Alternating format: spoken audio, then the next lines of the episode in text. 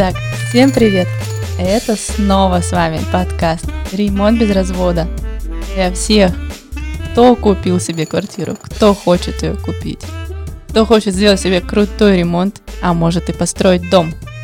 И с вами, как всегда, Олеся Зуева, дизайнер интерьера, Руслан Шамурадов, серийный предприниматель и невероятно классный гость сегодня у нас. Представляем вам эксперта Дарью Резникову, дизайнера интерьеров, основателя ведущего YouTube-канала «Дизайн интерьера» с аудиторией более 380 тысяч подписчиков. Дарья сейчас работает в большей степени с проектами в Екатеринбурге и в Москве. Привет, Дарья. Привет-привет всем. Даш, сколько лет ты в профессии? Я в профессии уже более восьми лет. Как и почему ты пришла в дизайн интерьера? А началось все просто с ремонта собственной квартиры. Тогда я была на третьем курсе а, архитектурной академии. Вообще по специальности я архитектор жилых и общественных зданий. И будучи на третьем курсе, я делала ремонт собственной квартиры. И, в общем-то, так вот началось мое движение в области дизайна интерьеров. Так и занимаюсь этим по сей день, на протяжении восьми лет уже. Кто твои основные ориентиры для тебя в сфере дизайна интерьера? А на самом деле мой ориентир — это я сама. Я ориентируюсь на то, что мне близко, то, что мне нравится, то, как я вижу и чего хочу донести до людей, до своих клиентов, заказчиков. За кем ты особенно следишь в соцсетях? Ну, Артемий Если Лебедев честно- по-любому. Нет, честно, у меня вообще нет времени на соцсети. Ты, как и все известные блогеры, э, ни за кем не следишь, ты производишь контент. Да, я слежу в соцсетях за своими друзьями, потому что бывает даже времени нет с ними повидаться, и сейчас у нас очень много общения в сетях. Но, безусловно, я слежу за творчеством своих коллег и почерпываю, да, ну, формирую насмотренность, так сказать. И, наконец, дай совет молодым дизайнерам. Всегда следуйте за своим сердцем. Супер, спасибо. Ну что, нас ждет сегодня увлекательный разговор. Даш, наверное, мы тебя будем допрашивать сегодня. Я не против. Я не против. Потому что тема у нас сегодня «Как правильно выбрать э, дизайнера». Как только человек начинает решать задачу с покупкой или строительством жилища для себя и своей семьи, э, встает несколько основных вопросов. Если это квартира, то первичный или вторичный рынок, на что обратить внимание? Как выбрать застройщика? По этому поводу мы записали отдельный эпизод подкаст. А потом предстоит решить, делать ремонт с привлечением дизайнера или нет. И не развестись при этом. Сегодня у нас крайне важная тема. Как же все-таки выбрать дизайнера, если мы решили делать современное крутое жилище? Где учатся дизайнеры? Есть ли эталонные учебные заведения? Как отличить специалиста от любителя? И вообще, могут ли в эту профессию приходить и становиться суперспециалистами после курсов каких-то, например? Безусловно, я считаю, что в первую очередь дизайнер — это творческая личность, и для того, чтобы работать в этой профессии, нужно обладать определенным талантом, определенными навыками. И талант, ну, человек приходит в этот мир с этим талантом, либо он есть, либо его нет. Конечно, таланты какие-то можно развить и раскрыть с течением жизни, да, в себе. А, но если они ранее в детстве не были раскрыты, но скорее всего это то, что с чем вы пришли изначально в этот мир. По поводу образования все образовательные учреждения, они тоже набирают, безусловно, самых талантливых людей. И попасть да, в, т- в такое высшее учебное заведение достаточно сложно, потому что там нужно сдавать специфические вступительные экзамены, такие как рисунок, композиция, колористика, помимо всех тех ЕГЭ обязательных, там русский, математика и прочее. То есть ты должен еще быть уже заранее подготовленным со своим бэкграундом, с художественной школой и вот со своими навыками рисования именно. А я правильно понимаю, да, что есть у нас профессиональные э, дизайнеры в том смысле, что есть научная школа, то есть есть институты, архитектурка, где, где учатся вообще на дизайне? Да, конечно. Если говорить про нас, про Екатеринбург, да, то у нас э, Уральская государственная архитектурно-художественная академия, у нее есть отдельный факультет дизайна, а, собственно, там и подготавливают дизайнеров-интерьерщиков, промышленных дизайнеров, дизайнеров среды, всех специалистов. А я также окончила нашу архитектурную академию по направлению архитектуры, то есть я архитектор по образованию. Ну вот, как я уже говорила в самом начале, еще на третьем курсе попробовала себя в дизайне. Я не забросила обучение, само собой, и дизайн начал э, сопровождать мое обучение. Просто после ремонта собственной квартиры появились э, заказчики, и я параллельно работала и училась. В общем, все успевала делать. Но есть отдельные личности, да, которые, в принципе, не заканчивали никакое высшее учебное заведение, не имеют такого серьезного фундаментального образования. Они даже не заканчивали никаких курсов, но они очень классные, крутые, творческие, и талантливые дизайнеры. Возможно, архитектором реально сложно стать без фундаментального образования, а дизайнером интерьера вполне возможно. Но нужно как бы, ну это прям вот э, самородок, да, ты должен быть кем-то самородком. Да, и можно, например, набрать свою команду там в области тоже черчения, планировок, да, что-то там такое уже придумывать. Да, есть такие люди, действительно, у них какой-то невероятный художественный дар. Далеко ходить не нужно, даже мой э, супруг Станислав, он вообще образование экономист, бухгалтер он. Также в детстве он закончил художественную школу, и еще во время учебы вот пробовал себя в дизайне, и вот уже на протяжении он уже почти лет 12 занимается дизайном. Примеров достаточно много, но есть и те, которые вот хотят себя попробовать, да, в дизайне, покупают какие-то курсы и ну, начинают двигаться в этом направлении и ну, ищут да, себя. Но если вы закончите курс, это никогда вам не дает гарантии, что вы станете сразу классным специалистом. То есть тут нужно целой совокупностью каких-то а, данных обладать, чтобы именно круто выстрелить в этой сфере. Потому что дизайнеров на самом деле очень много, так же как фотографов много, так же как, всех много, да пробиваются реально те, которые вот не только умеют круто рисовать, не только у них классный вкус, но они умеют общаться с людьми, они отчасти какие-то психологи, да. Это целая интересная такая личность, которая может двигаться вперед. Да, и этой профессии надо гореть, я тут еще хочу добавить, потому что люди, которые вот любят ее и горят, они действительно дальше пробиваются. А вот, да, да, как и в любом деле. Ну, как и в любом. Ну, дизайнер — это немножко, действительно, немножко психолог, немножко менеджер, немножко, я не знаю, управленец, при этом с художественным вкусом и умеет рисовать. Я вот так это сказал, да? Да, да, все верно. Но, слушайте, а вот все-таки как начать искать дизайнера? Окей, если мы обращать или не обращать внимания, требуют э, документы об окончании. Вот у нас есть чек-лист, как выбрать дизайнера, он уже готов, и наши уважаемые слушатели могут скачать его, в принципе, по этому чек-листу, подобрать себе нужного дизайнера.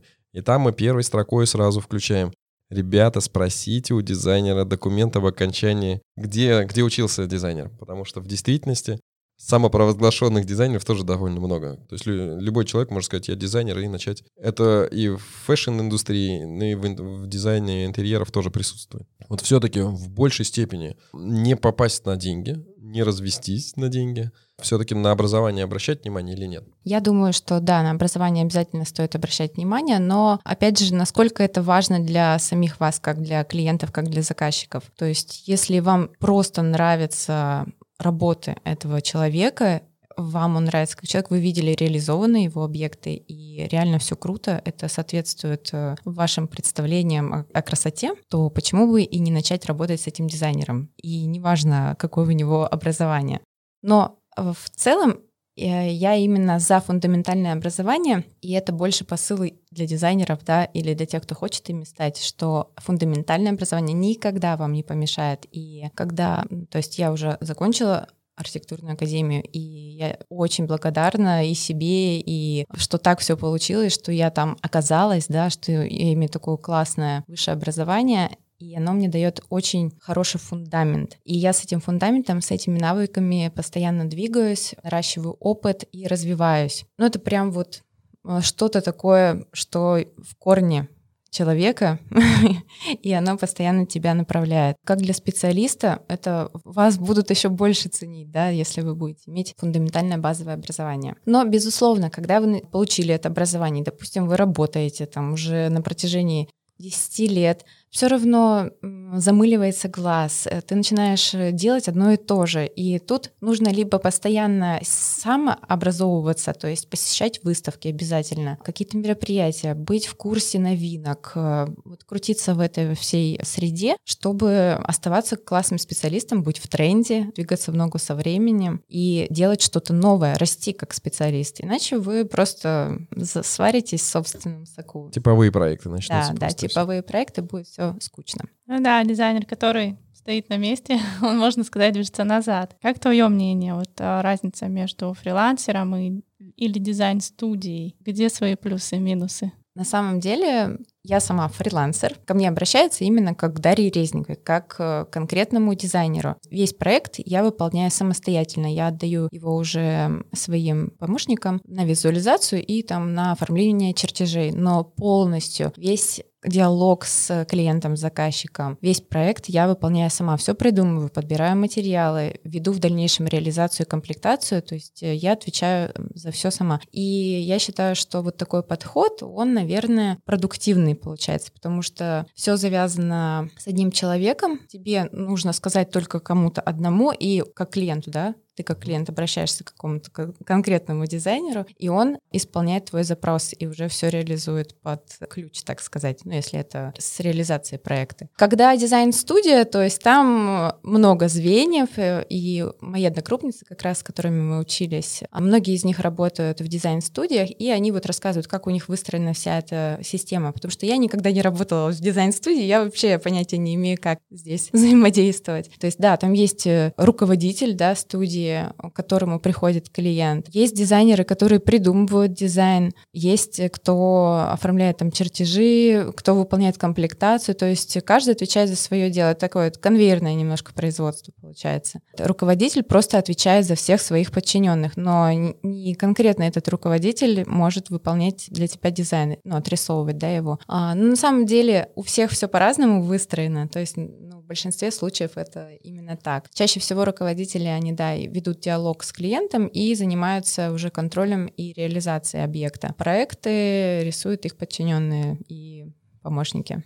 А там как устроена эта жизнь? То есть проект все-таки внутри дизайн-студии передается кому-то или все-таки каждый там есть специализация? Вот Олеся, я знаю, что начинала как раз свою карьеру э, в дизайн-студии, может с нами поделиться? Да, в дизайн-студии, то есть там следующая, как правило, структура. Обычно руководитель, он все-таки предпочитает руководить, э, вести какие-то дела, там, связанные с финансами. А у него есть э, менеджеры, есть главный дизайнер и там какие-то второстепенные дальше там по лесенки, скажем, там, по которым можно расти далее. Ну, немножко придается такое сарафанное радио, менеджер идет диалог, да, с клиентами сначала, потом с главным дизайнером. Главный дизайнер это все передает уже своими словами, уже более младшему звену дизайнеров, они выполняют э, всю работу. Это могут быть, кстати, и не только чертежи, это могут быть и коллажи, и чертежи, и 3D, и вот этот дизайн универсал маленький, который сидит, либо они раскидывают все на фрилансеров. То есть, ну, такая история, получается, да, такое сарафанное радио. И, как правило, дизайн-студии, они работают к какому-то одному шаблону. Вот у них идут одни проекты, и к ним идут такие люди. все таки э, мы, мы, фрилансеры, работаем с людьми, с их болью, запросами, с их психологией. Я вот даже использую эмоциональный где-то дизайн за счет там цветов, фактур, да. Ну и с Дашиным тоже таким пользуются такими вещами. У нас более такая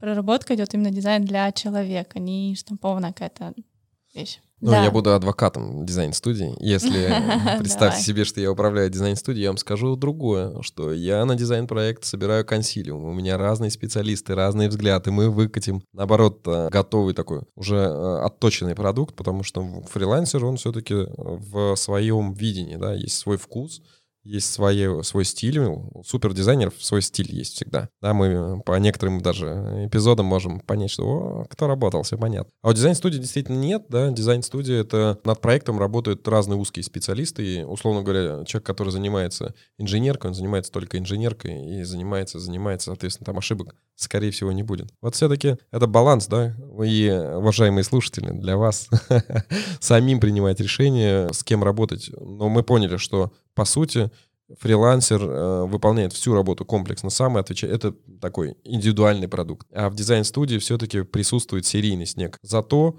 там есть, э, скорее всего, это дешевле, да, как правило, да. Обычно студии дороже, насколько О, я знаю. мне не разошлись. Разные студии, разные фрилансы. И скорость, да, разные фрилансеры, и скорость выполнения. Вот, это следующий мой вопрос. Потому что много народу. Что быстрее, где быстрее, у фриланса или у дизайн-студии? Да, тоже у всех все по-разному. Ну вот на, на самом деле есть просто фрилансеры, которые вот они не систематизировали свою работу, и у них все, они такие, ага, в творческом потоке находятся, и там сейчас нет вдохновения, подожду-ка я, и клиент ждет. Но на самом деле, когда ты уже давно этим занимаешься, вот я всегда старалась прийти к какой-то системе, понять, сколько мне требуется времени на выполнение конкретного проекта, конкретные задачи по проекту, то есть там этапность все равно у проектов есть. И у меня ну, вообще в последнее время всегда сроки все выдерживаются. То есть, да, я, конечно же, их называю запасом, но я лучше изначально клиента обозначу определенный срок, и он будет знать, что, ну, может быть, я раньше смогу выполнить что-то. И я для себя спокойно уже понимаю, что мне хватит времени э, эту задачу выполнить, и потом я не буду кусать локти, что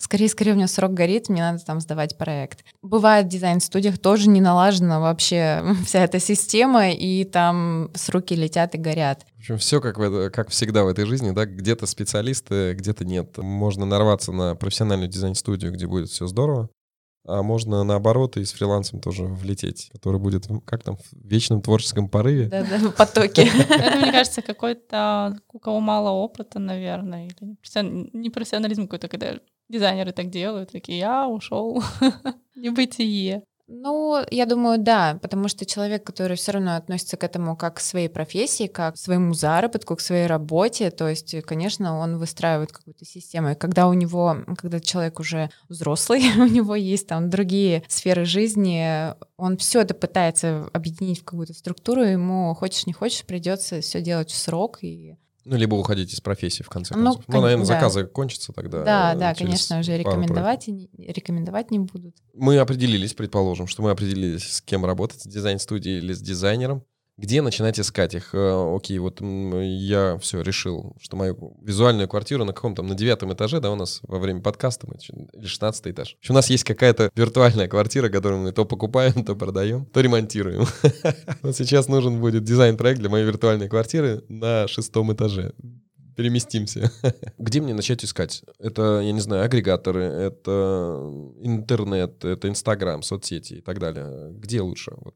Сейчас на самом деле очень много площадок, да, где представлены дизайнеры э, со всего мира, да, начиная с, со всеми любимого и известного всем Инстаграм, да, и заканчивая профессиональными площадками, такие как Хаус, например.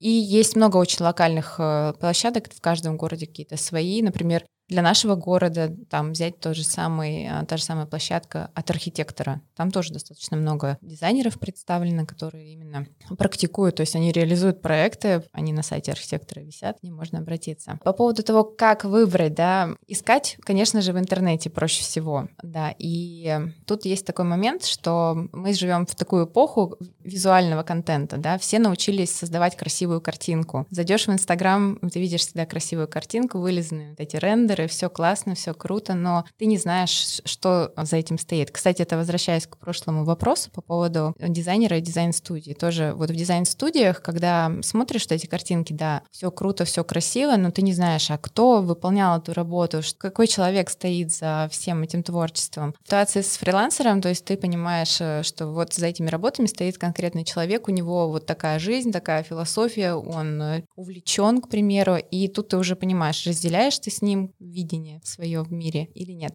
Я сейчас понял, действительно, в дизайн-студии ты можешь смотреть работы людей, которые уже давным-давно там не работают. Они тебе нравятся именно да? работы там человека, который выполнял два года назад или три года назад работу, а сегодня его уже нет, он уже фрилансом там где-то mm-hmm. трудится, а ты ну, идешь за этими проектами. Да. В этом смысле, да, фрилансер всегда отвечает своей репутацией, своим лицом, именем там и так далее. Да, да, именно так. И, конечно, когда мы выбираем дизайнера, ищем его, то есть мы смотрим в первую очередь на картинку, но я говорю, что все научились уже подавать эту красивую картинку, и сейчас а, визуализации рендеры очень сложно отличить от реальных фото. То есть настолько все реалистично стало, что обыватель он просто может сказать, вау, это там, это реализованная квартира, там, как круто. А, ну, мы, дизайнеры, это видим, что это рендер на самом деле. И очень часто много и фрилансеров, и дизайн-студий, у которых не так уж и много реализованных объектов, ну, особенно это вот начинающие, да, там красивое портфолио есть, но важно, чтобы у специалиста было хорошее портфолио с реализованными объектами именно. А это говорит о чем? О том, что он сталкивался с реальными ситуациями, с реальной стройкой, со строителями, он знает, как реализовывать определенные узлы, он он знает, как работают материалы. То есть опыт настоящей стройки очень важен, потому что нарисовать можно все, что угодно, но потом, возможно ли будет это реализовать, это прям отдельный вопрос. Да, кстати, есть а, дизайнеры, которые работают в стол. Просто они, ну, бумажку сдают проект, и все, дальше как хотите, я вам нарисовал, начертил. то А, это Я тоже правильно понимаю, грустно. что от этого и зависит э, ценообразование, да? Цена плавает как раз вот э, по дизайнам. Мы видим, что есть и 500 рублей, и 400 рублей дизайн-проект, когда за метр квадратный, но без э, реализации, когда тебе что-то нарисовали, а передали дизайн-проект, ну а дальше, в общем, занимайтесь сами. Э, Мы об этом говорим или нет? Э, Не совсем об этом. Мы сейчас говорим о том, а, как вот найти специалиста, который именно который именно имеет опыт. То есть он не только рисует, но он еще и сталкивался с реальной стройкой, он опытный в этом. То есть нужно обязательно смотреть портфолио с фотографиями настоящими. Или еще лучше с видео. Я могу сказать, что прорекламируюсь, да, такая немножко тут. Можно, можно. Ну вот наш канал, да, дизайн интерьера на Ютубе, это своего рода тоже такой агрегатор. То есть у нас тематический канал, где мы снимаем а, реализованные уже готовые объекты разных дизайнеров и из разных городов. И Екатеринбург, и Москва, и Санкт-Петербург. То есть у нас многие. И там реальные объекты. И ребята, дизайнеры показывают интересные решения, которые прям реализованы. То есть это не какие-то там картинки. То есть вот там прям проверенные люди. И вы можете по видео оценить, да, то есть э, как воплощен дизайн и что из себя человек представляет. Нравится ли он вам внешне по общению. Это тоже немаловажно, потому что ремонт — это такой долгосрочный процесс, и вообще он начинается с проектирования, да, там проект может занимать от двух до четырех там, месяцев, ну, в зависимости от площади, объема объекта. Далее там реализация может занимать несколько лет. Важно, чтобы человек вам нравился, и с ним было приятно работать.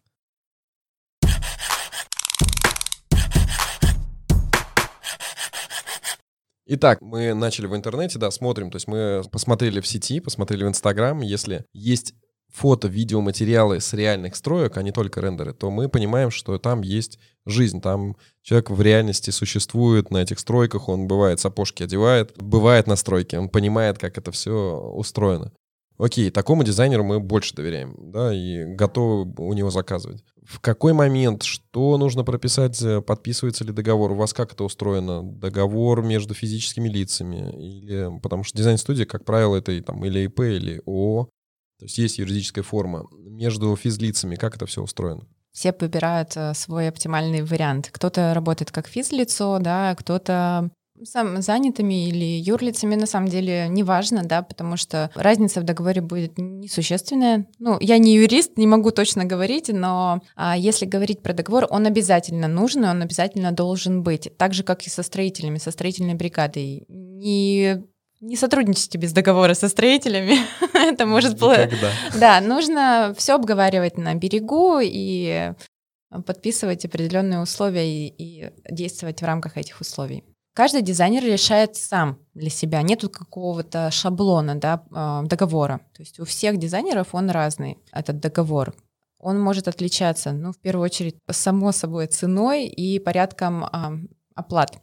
Мгм. У кого-то авансовые, у кого-то постоплаты, у кого-то в два э, платежа, у кого-то в три, в четыре, в пять платежей. Я лично для себя уже давно решила, с самого начала решила, в принципе, что я там работаю только по авансу. У меня несколько авансовых платежей, которые сопровождают, собственно, вот три этапа проекта. Это планировочное решение, 3D-визуализация и рабочие чертежи. И это договор только на дизайн-проект. Сюда не входит комплектация, то есть подбор отделочных материалов, а, составление сметы и бюджета всего проекта.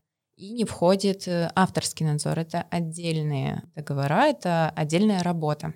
То есть, условно говоря, мы разбиваем вот этого большого слона на кусочки, на несколько кусков. Да- даже Да. если мы берем дизайн-проект, он все равно состоит из трех этапов, и, собственно говоря, за каждый этап может клиент оплачивать отдельно. Да, ну у меня, по крайней мере, так, но я прям считаю, что это очень оптимальная такая схема. Знаю, что и муж мой работает по такой же схеме. Почему я не включаю сразу а, в дизайн-проект, допустим, комплектацию, авторский надзор? Потому что есть очень много клиентов, допустим, из того же Казахстана, которым нужен только дизайн-проект. И иногда они заказывают отдельно комплектацию. Авторский надзор им не нужен, потому что я нахожусь удаленно, если потребуется, да, там какая-то сложная ситуация или ну, сложный проект, потребуется мой выезд, мы просто договариваемся отдельно. Оплата билетов, какие-то командировочные за каждый день. А так чаще всего человек может выбрать состав да, участия дизайнера в проекте, в реализации ремонта.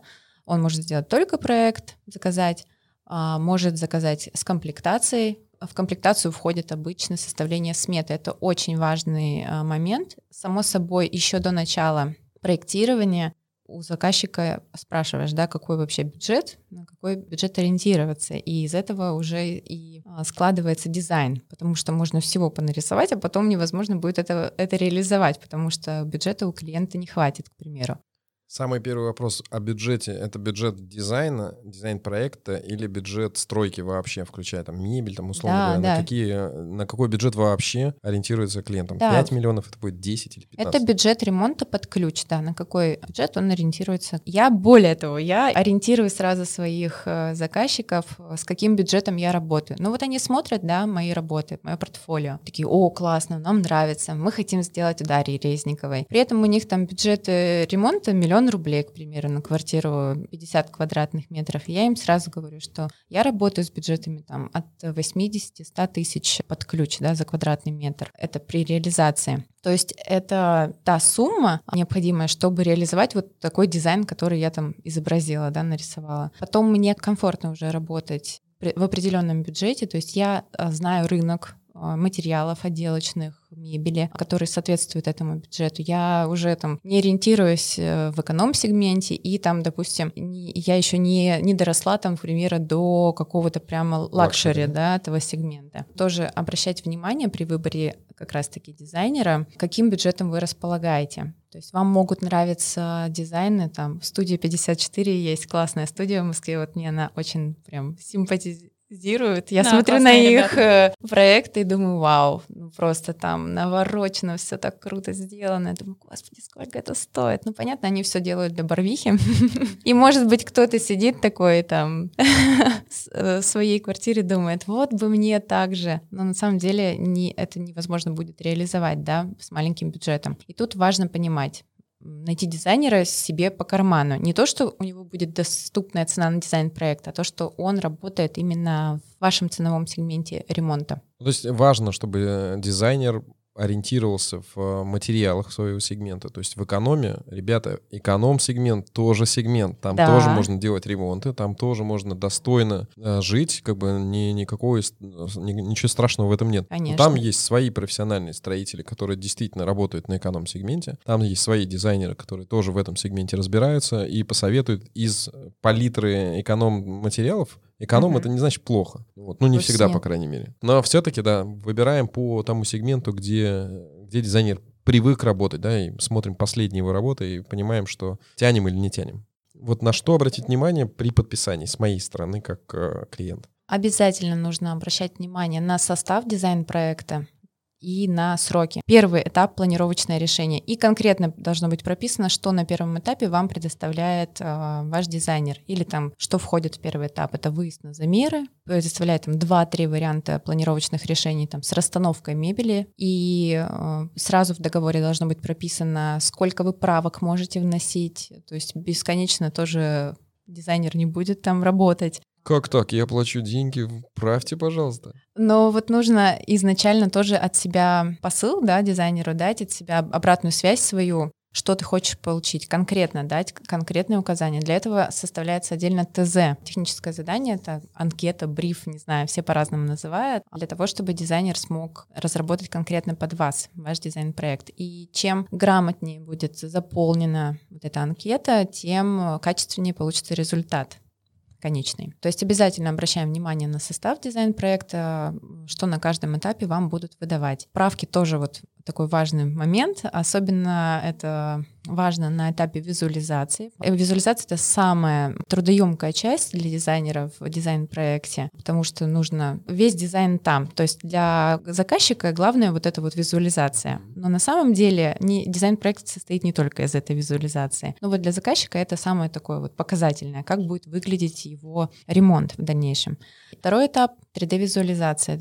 Сколько, как правило, этот срок? Все зависит от э, метража квартиры. То Ну, есть скажем, пи- пи- 80 метров, такая сре- усредненная И цифра. все по-разному делают. То есть э, каждый дизайнер для себя свой срок. э, Открывай обра- секреты, это у нас же мы раскрываем Ну хорошо, секрет состоит в том, что, вот, к примеру, раньше я могла выполнять, хоть квартира 200 метров, я могла в течение 3-5 дней выдать несколько вариантов планировочных решений, при том, что у меня еще параллельно там шло 5 проектов. Но это, это было тогда, когда у меня не было ребенка.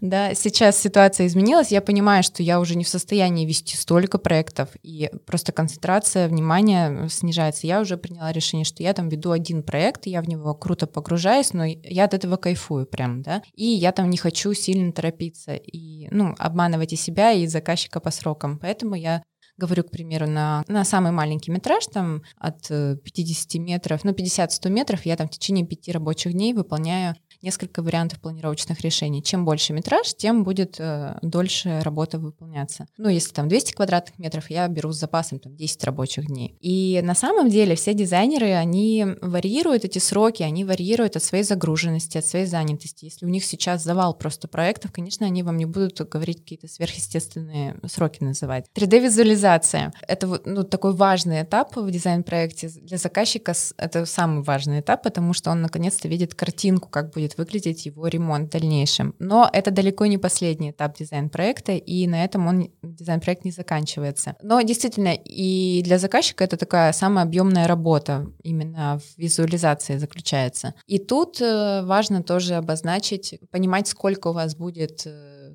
шансов на исправление. Ну вот, к примеру, дизайнер вам показал первый вариант, и потом один или два раза он может поправить бесплатно в рамках стоимости дизайн-проекта. Дополнительные правки будут там за отдельную стоимость. Здесь тоже все работают э, в разных, по разной схеме. Кто-то предварительно предлагает клиентам коллажи, кто-то заранее подбирает мебель всю, которая будет стоять в дизайн-проекте, делает коллажики, а, говорит вот так и так, такие-то цвета. Все ищут свой подход, как э, проще с клиентом а, коммуницировать. Да? Коллаж — это такая набросок, да? Это не прям вот детально проработанная визуализация.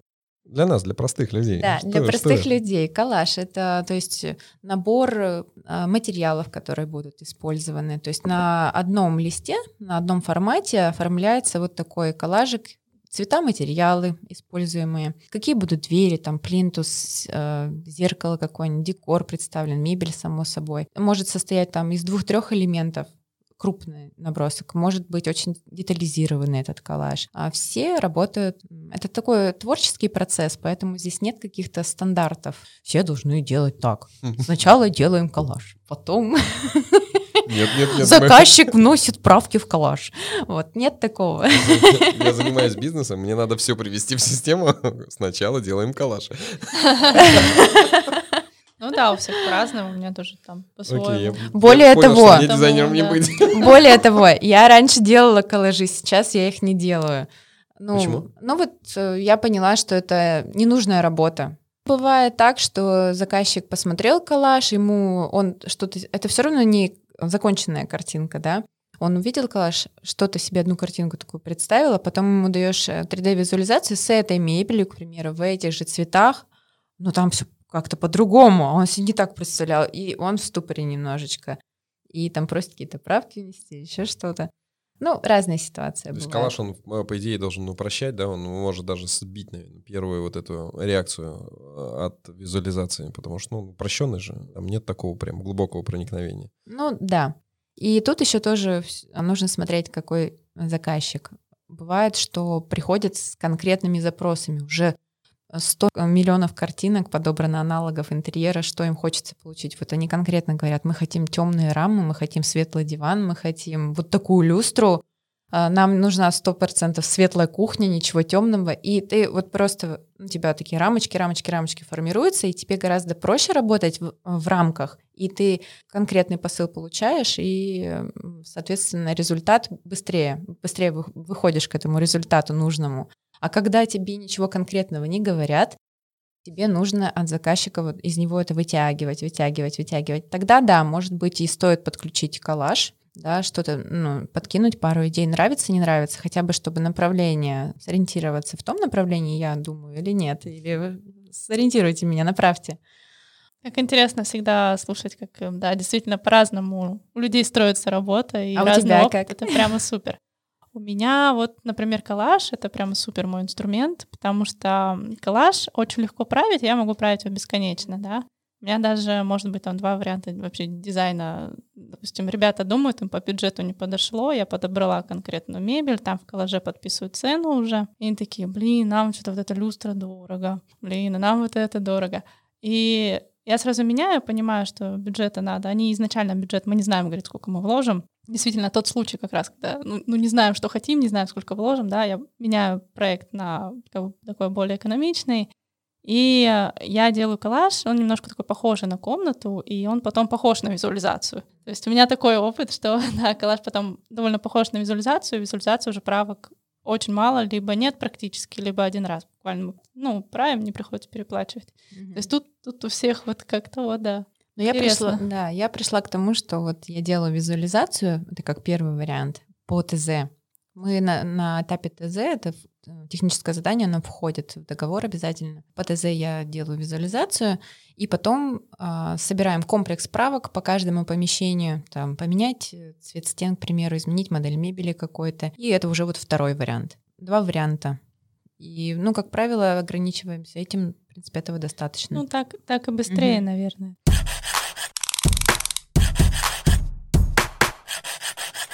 Первый этап — планировка, да? Да. Второй этап — визуализация, а третий? И третий этап — это рабочие чертежи, то есть это строительный, тот набор чертежей, который необходим строителям для выполнения ремонта. И без этого этапа, ну, на самом деле никуда. Строители посмотрят хорошо на ваши картинки и скажут, какая тут высота, какой тут отступ, им нужны конкретные размеры, схемы, четкая инструкция, как реализовать эту красивую картинку, притворить в жизнь. Поэтому для клиента, для заказчика, может быть, эти чертежи, они вообще вроде как, а что это такое, я в них ничего не понимаю, но это очень важно, и без этого не будет реализован никакой ремонт. Поэтому последний этап — это рабочие чертежи. Но на этом этапе мы тоже согласовываем некоторые моменты. Чаще всего это расстановка розеток и выключателей, и где что включается, выключается. Вот эти чертежи, они, кстати, самые сложные всегда. Такие прямо, ну, электрика — это часть электрики. Продумываешь тогда, да. что где будет, как будет жить человек. Это очень интересный этап, на самом деле, да. Интересный, но и сам чертеж, он сложный. И потом заказчикам, когда объясняешь, вот тут выключатель такой, он да. вот за эту группу отвечает. Они так кивают, кивают. А, ну ладно, мы доверимся вам. Вот стулья нам нравятся. Да, да. А кто делает электрику? Тоже э, дизайнер воплощает это все дело? А на самом деле у разных дизайнеров э, тоже разный э, состав рабочих чертежей. У кого-то, я знаю, даже для реализации объектов там вот в крутых апартаментах, типа там Москва-Сити каких-нибудь, там прям рабочка нужна со всеми разделами, там, водоснабжение, электрика и вентиляция. Ну, в общем, и все это должно выполнено быть э, специалистами со всеми лицензиями, иначе не, не допустят тебя вообще никаким отделочным работам. Но вообще большинство дизайнеров работают по схеме минимального количества необходимых чертежей для реализации проекта. Потому что реально строителям не нужны вот там всякие пояснительные записки, какие-то ненужные спецификации. А, это лишняя работа и для дизайнера, и ненужная информация для строителей. Все должно быть уместно, то есть без лишних каких-то моментов. Ну да, и дизайнер, он же не инженер, и mm-hmm. он может указать, да, где где разместить розетки, как дизайнер он это продумывает как бы за клиента, да, где будет ему удобно пользоваться. Он может показать, где будет там кондиционер, не будет ли он там страшно как-то торчать. То есть он просто указывает, э, где что расставить. Ну, если уже требуется там инженерный проект, то там же к инженерам обращаются. Когда просто часто я поясняю сейчас для слушателей, сейчас со стороны, что такие вот там дизайнеры не делают, да. Иногда это и не требуется, да, но mm-hmm. дизайнеру нужно понимать, что он не инженер, но он, да, он все расстановки все покажет. Да, от дизайнера требуется именно привязки тех элементов, которые указаны по дизайн-проекту. Именно только привязки. К примеру, здесь должен быть установлен а, вот кондиционер или там решетка для канального кондиционера. А как будет разведена вся вентиляция, какое будет сечение вот этих э, вентиляционных труб и шахт, к примеру, это уже делают подрядчики-специалисты. Ну, когда мы говорим про сложную систему вентиляции. Дизайнер, он только согласовывает место установки там пульта управления и решеток, чтобы они по дизайну красиво смотрелись, выходили, стыковались по осям, бились со светильниками. еще есть э, два этапа, да, авторский надзор и комплектация. И комплектация. Это на выбор заказчика, насколько я понимаю. То есть это да. отдельные договора, отдельная сфера деятельности. А некоторые заказчики ограничиваются только дизайн-проектом и дальше по этому дизайн-проекту привлекают строительную бригаду, сами занимаются закупкой материалов, сами ездят на объект, э, смотрят, как реализуется вся работа, принимают работы у строителей, а есть заказчики, у которых нет времени, но есть средства и, и желание заплатить дизайнеру, да, чтобы он всем этим занимался занимался, они в это все не погружались, и у них голова не болела. То есть э, так, в таком случае э, клиент получает готовый продукт, он уже приходит в свою квартиру или там в дом, он заходит уже ровно то, что было нарисовано, то и воплощено, потому что это головная боль дизайнера в таком случае. По идее, да, но тут тоже нужно, э, допустим, комплектация, да, вот следующий этап комплектация. А на этом этапе четко согласовывается весь ну, конкретный бюджет который будет потрачен на ремонт. Как это обычно происходит? То есть, да, мы вначале договорились, что работаем в рамках примерно вот этого бюджета, но потом нам нужно заказчика сориентировать, что какие будут траты. То есть ремонт это вообще очень много трат, это прям такая яма бездонная, куда деньги уходят, уходят, уходят, деньги куда-то улетают постоянно. Я считаю, что грамотный дизайнер, он обязательно должен предоставить для заказчика смету по ремонту и что какие траты будут э, идти как друг за другом. И тут дизайнер еще должен э, работать со строителями, да, в одной связке, в одной упряжке. Строители должны четко давать понять график, э, когда им какие материалы будут нужны. Когда составляется смета, для заказчика уже понятно, там, что, к примеру, ему для того, чтобы закончить ремонт, там, вот нужно, нужно там, 3 миллиона для того, чтобы уже были все отделочные материалы смонтированы. Ну, допустим, еще нет никакой мебели, ни корпусной, ни там, диванов, да, ни мягкой мебели. Зашли строители, и они вышли с объекта, уже все, все свои работы закончили. Дальше только уже будут мебельщики работать. И вот для этого ему там нужно 3 миллиона. И важно его об этом известить, что в течение этого времени вот потребуются, будут такие траты. Для этого и делается комплектация. В рамках комплектации также можно корректировать некоторые моменты. К примеру, по дизайну там нарисована одна ванна, каменная какая-нибудь там красивая, но чисто психологически бывает, что клиент не готов потратить на эту ванну там 200 тысяч. Ну вот ну просто у него, может быть, и есть эти деньги, но как бы вот он не готов, да, в процессе разговоров, переговоров, либо убеждаешь, что это круто, это классно, убеждаешь, почему это классно, и если э, клиент готов, он там вкладывается в это, если у него есть возможность. Если у него есть возможность, но ему, в принципе, это не надо. Ищите альтернативы, заменяйте. Также в рамках комплектации очень круто работает, работаем с бюджетом на корпусной мебели, потому что на картинке, ну, мы видим только картинку, мы не знаем, из чего эта мебель собрана. Корпусная мебель — это шкафы, это кухни, да, вот мы про это говорим. Кухня — это такой элемент, который может э, стоить там 2 миллиона, а может стоить, обойтись вон там в 300-400 тысяч. И при этом на картинке может это выглядеть примерно одно и то же, ну, если мы не используем какие-то там супер специфические интересные материалы. От э, качества материалов очень сильно зависит цена корпусной мебели. И именно вот этот инструмент помогает э, скорректировать бюджет, то есть корпусная мебель из чего будет сделана. Также мягкая мебель. Ну, то есть тут тоже работаем с бюджетом заказчика. Это комплектация. Утверждаем по какой цене, что где закупаем и в какой срок. Последнее — это авторский надзор, да, когда дизайнер выезжает на объект и контактирует со строителями, если там какие-то нюансы появляются. Ну окей, это дорогое удовольствие в целом. Я понимаю, что все индивидуально, но... Очень все индивидуально вообще. Но все-таки какая-то вилка есть. Ну, авторский надзор почасовая или вообще от объекта зависит? Зависит от объекта, конечно. Ну, вообще у всех по-разному. Я могу говорить только за себя, если честно. вообще очень... У меня цены все открытые, у меня цены все на сайте есть, но очень многие вообще не публикуют нигде свои цены, не знаю. Ну, видимо, чтобы вот на месте уже сориентироваться, ну, По скажи, какой цене? Скажи свои цены. У меня цены тоже от метража зависят, от удаленности объекта, от города зависит. Но если это в городе, к примеру, там объект, квартира 100 квадратных метров, авторский надзор в месяц будет стоить там 10 тысяч рублей. При этом там 4 выезда. Ну, то есть э, один выезд, раз в неделю я выезжаю на объект и смотрю, что строители делали. Можно платить разово. Можно платить там. То есть 2 500 заплатил, и, там дизайнер приехал, посмотрел. Вот таким То есть образом. это доступно? э, Да, доступно? это, в принципе, доступно, но вот не все этим пользуются. Ну, само собой, если объект удален от города, это уже затраты времени на поездки, и там уже будет дороже. Там. Нет, но все-таки комплектация э, как заказчик, он за что? Он платит что-то или нет? Нет, комплектация, она тоже оплачивается отдельно, а, то есть э, тоже в зависимости от метража, но у меня конкретно, да. Есть дизайнеры, которые не делают комплектацию отдельно, то есть у них это включено уже в дизайн-проект, и это идет у них там четвертым этапом, к примеру, комплектация. Я все-таки комплектацию отдельно решила приписать, потому что реально многие а, хотят сами искать все в интернете, и там все проверять, цены. У меня комплектация, это, ну, она оплачивается отдельно, в зависимости от метража, там от 30 до 50 тысяч. И вот я заказчикам предоставляю всю смету и весь список поставщиков, что, что у кого мы берем с картинками там со всеми. И по закупке, получается, ты тоже помогаешь. Это тоже входит в комплектацию, да, у тебя? Да, да. А вообще а, были ли случаи, когда заказчики без авторского надзора выполняли проект, и он был похож на картинку? Просто, как правило, это обычно не похоже на картинку получается, когда люди делают сами. Было и так, и так.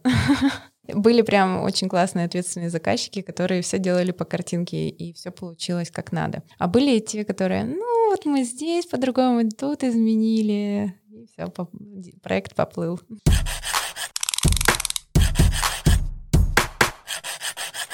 Даша, расскажи, пожалуйста, а какие стили сегодня в моде в тренде в дизайне интерьера?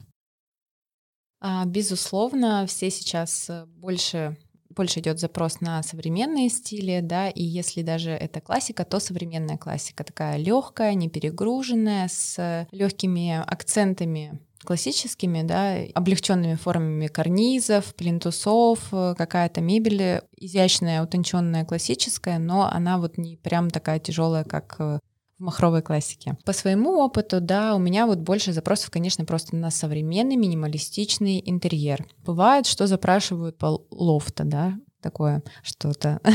Но все эти стили, они постоянно трансформируются, то есть есть свои тренды, есть мода, веяния определенные такой постоянно поток меняющийся. Какие-то примешиваются стили. Сейчас да. очень много я наблюдаю именно смешения каких-то стилей. Вот это вот как раз моя тема, я очень люблю вот это. Да-да-да, кстати, да, сейчас ну, интересными получаются интерьеры, когда смешиваешь стили в современный интерьер, такой какой-нибудь а, немножечко ретро вставляешь. Боха какой-нибудь туда. Бабах. Что есть вот прям, прям самое модное, я не знаю, в Штатах, например, в Европе? Вообще отличается мода в Америке, в Северной Америке, в Европе, в России? Конечно, отличается. Что сегодня в Европе, например, самое такое в тренде, в тренде?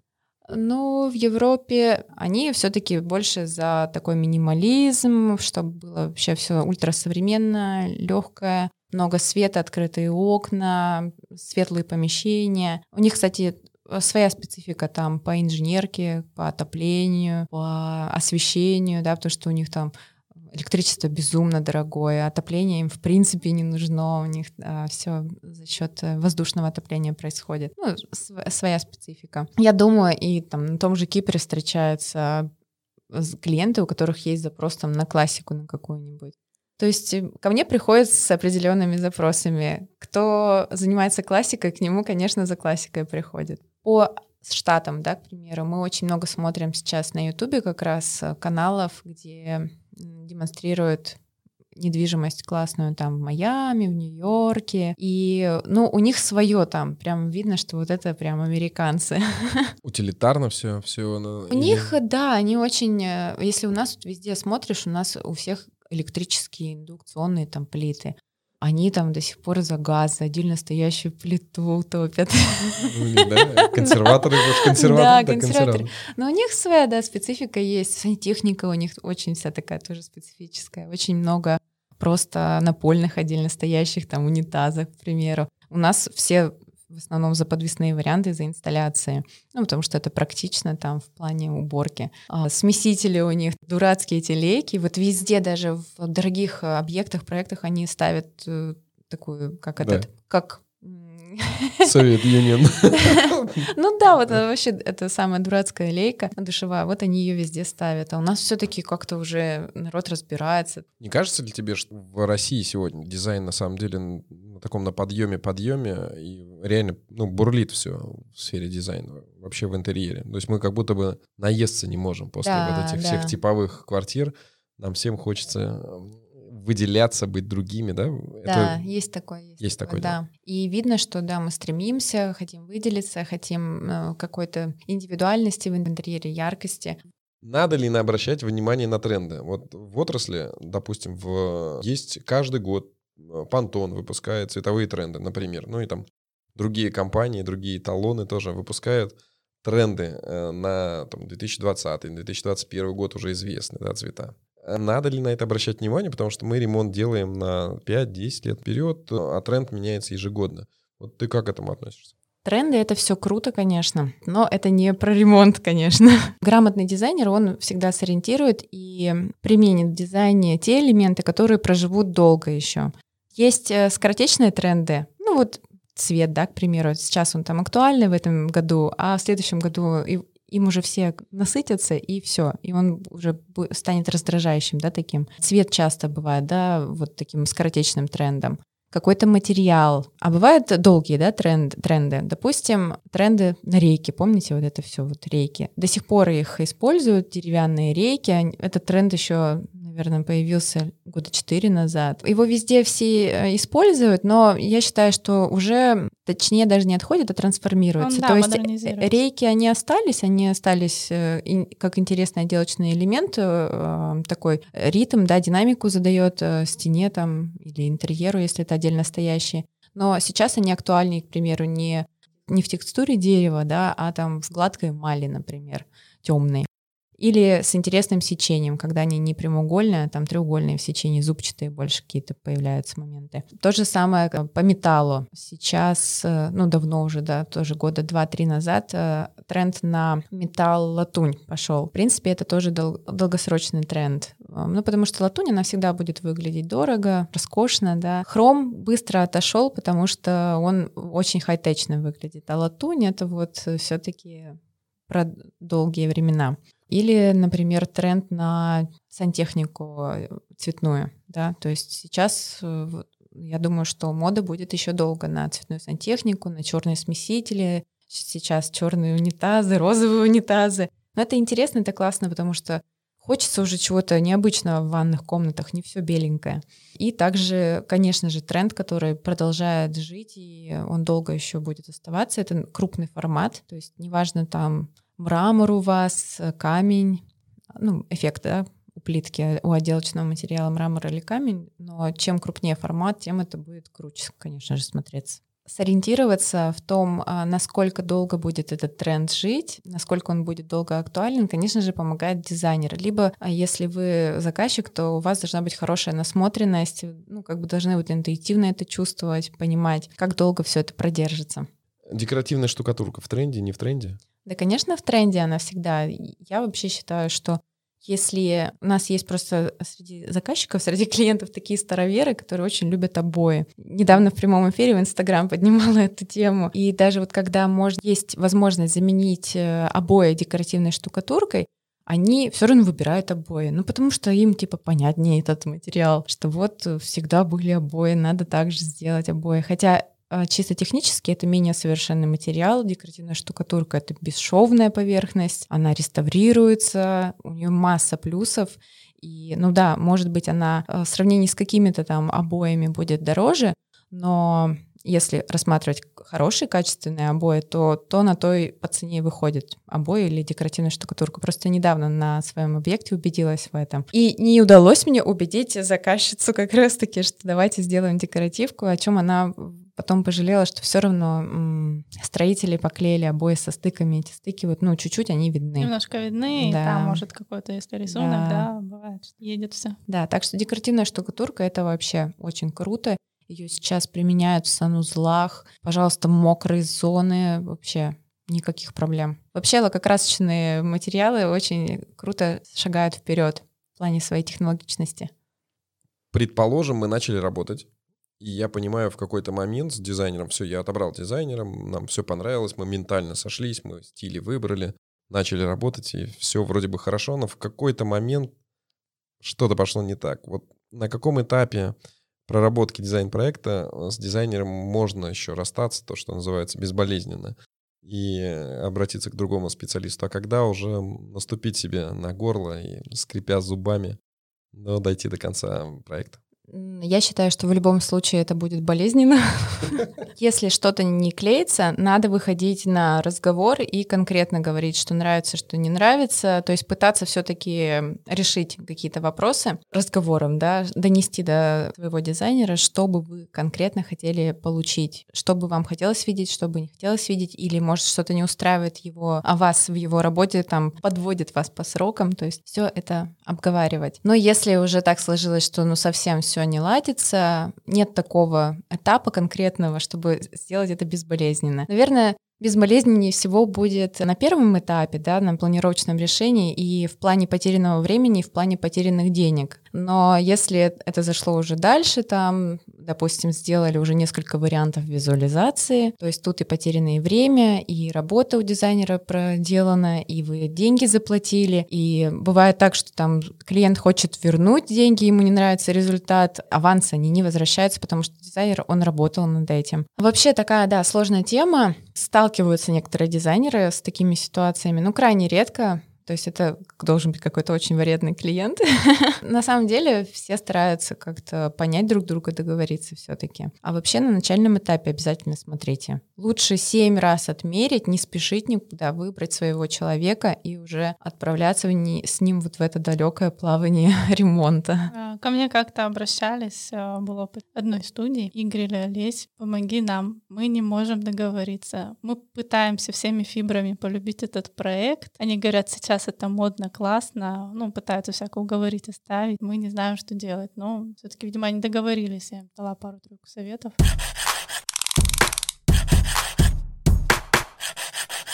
Даш, можешь ли ты дать какие-то советы начинающим дизайнерам, например, потому что они тоже слушают наши подкасты, значит, как расти, как стать так, такими же успешными, как ты? Обязательно нужно заниматься своим любимым делом. То есть прямо четко осознавать, что вы там, где вы хотите быть, и что это прямо то, чем вы готовы заниматься даже бесплатно. Ну, просто ради там ре- самореализации. Я говорю про начинающих.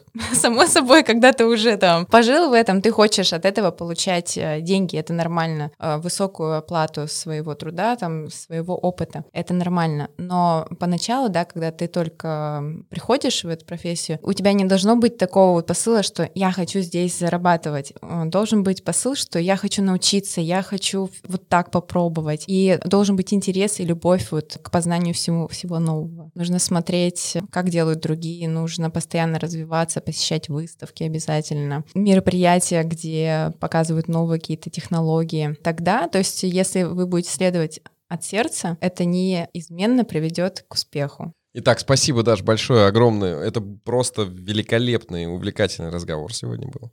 Спасибо вам, у меня такой интересный опыт.